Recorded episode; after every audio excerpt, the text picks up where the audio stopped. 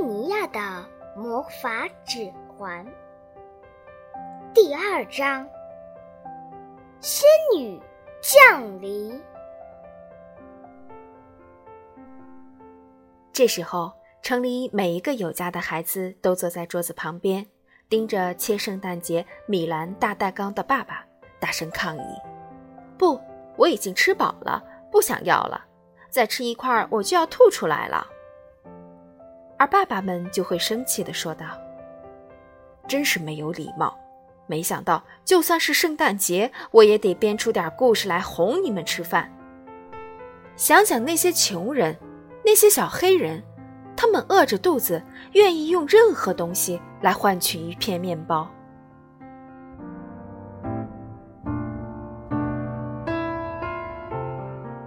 拉维尼亚不是小黑人。但在梦里，也像那些小黑人一样抱怨着饥饿。他多希望那些对着孩子们说教的爸爸，能够在回家享用晚餐之前买几盒他的火柴。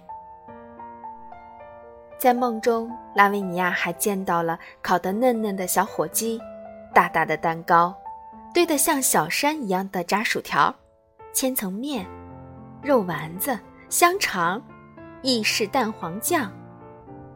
当然，还少不了俄式蔬菜沙拉和夹着番茄片的汉堡包。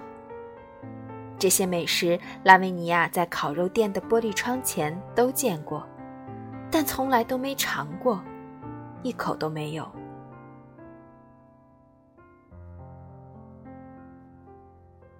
午夜时分，拉维尼亚的美梦被一阵刺耳的刹车声吵醒了。他抬起头，看到面前停了一辆出租车，一位漂亮的女士从里面走了出来。在如此寒冷的夜晚，那位女士穿的真是太少了，一件纱一样薄的天蓝色礼服，一双天鹅绒做的女士便鞋，还有她的头上，拉维尼亚简直要捂住嘴巴才能忍住不笑出声来。那位女士的头上戴着一顶奇怪的帽子，奇怪的令人难以想象，仿佛是一只长长的倒立的漏斗，装饰的就像一棵圣诞树。真是一个疯子，太好笑了。拉维尼亚心想。既然已经醒了，他打算继续看下去。那位女士把车费递给出租车司机，司机竟然深深地鞠了五次躬，一个接着一个，可想而知这是多大的一笔钱。然后那位女士朝着拉维尼亚走来，拉维尼亚心里开始祈祷：让他买了我所有的火柴吧。但是那位女士只是停在拉维尼亚面前。掏出一支香烟，弯下腰来问道：“哦，对不起，可以借个火吗？”什么？他对我说什么？拉维尼亚失望的想：“我当然有，但是我应该问他要钱吗？这样似乎太过分了。他只要一根就够了。好吧。”我可以给他一根。就这样，拉维尼亚点了点头，打开一盒崭新的火柴，点燃一根，递给了面前的女士。那位女士就像点蜡烛一样点燃香烟，香烟里散发出一道道光芒，仿佛一个小小的烟火。真是疯了，拉维尼亚心想。难道在圣诞节没有其他事情可做了吗？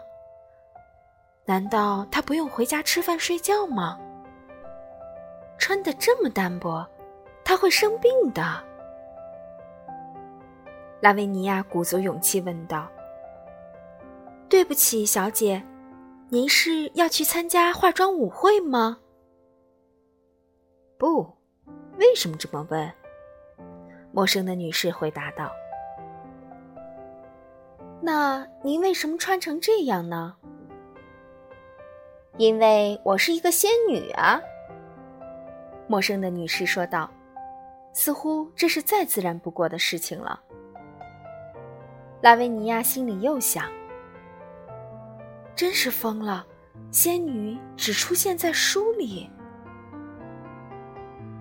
对方好像看透了拉维尼亚的心思，回应道：“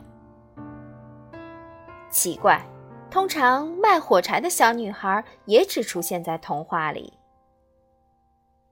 两个人互相看着，谁也不想被人捉弄。陌生的女士又对拉维尼亚说：“我的确是仙女，你要不要试试看，让我捏你一下？”刚说完，他就伸手在拉维尼亚的手臂上捏了一下。哎呀！拉维尼亚叫了一声。应该是我捏您才对。他忍不住踢了女士一脚，但因为没穿鞋子，所以只是轻轻碰了一下。这样我们扯平了，仙女冷静地说。现在我们都认同对方的存在了。拉维尼亚，刚刚你很善良慷慨，所以我打算补偿你。您送我一大笔钱吧！拉维尼亚在心里兴奋地大喊：“再把我送到一座宫殿里，让王子和我结婚，或者把我变成世界上最美丽的人。不过，变得漂亮有什么用呢？”对了，大家都会想花钱来看我，还会给我买一大堆好吃的。我呢，要送你一个特别的礼物。仙女继续说：“一枚魔法指环，你看。”她从礼服口袋里拿出一枚指环，戴到拉维尼亚的手指上。那是一枚普普通通的指环，既不是金子做的，也没有镶宝石。这有什么用呢？拉维尼亚满怀期望地问，心里祈祷它有某种特殊的功能。仙女对着拉维尼亚笑了一笑。这有什么用？拉维尼亚又问道。它。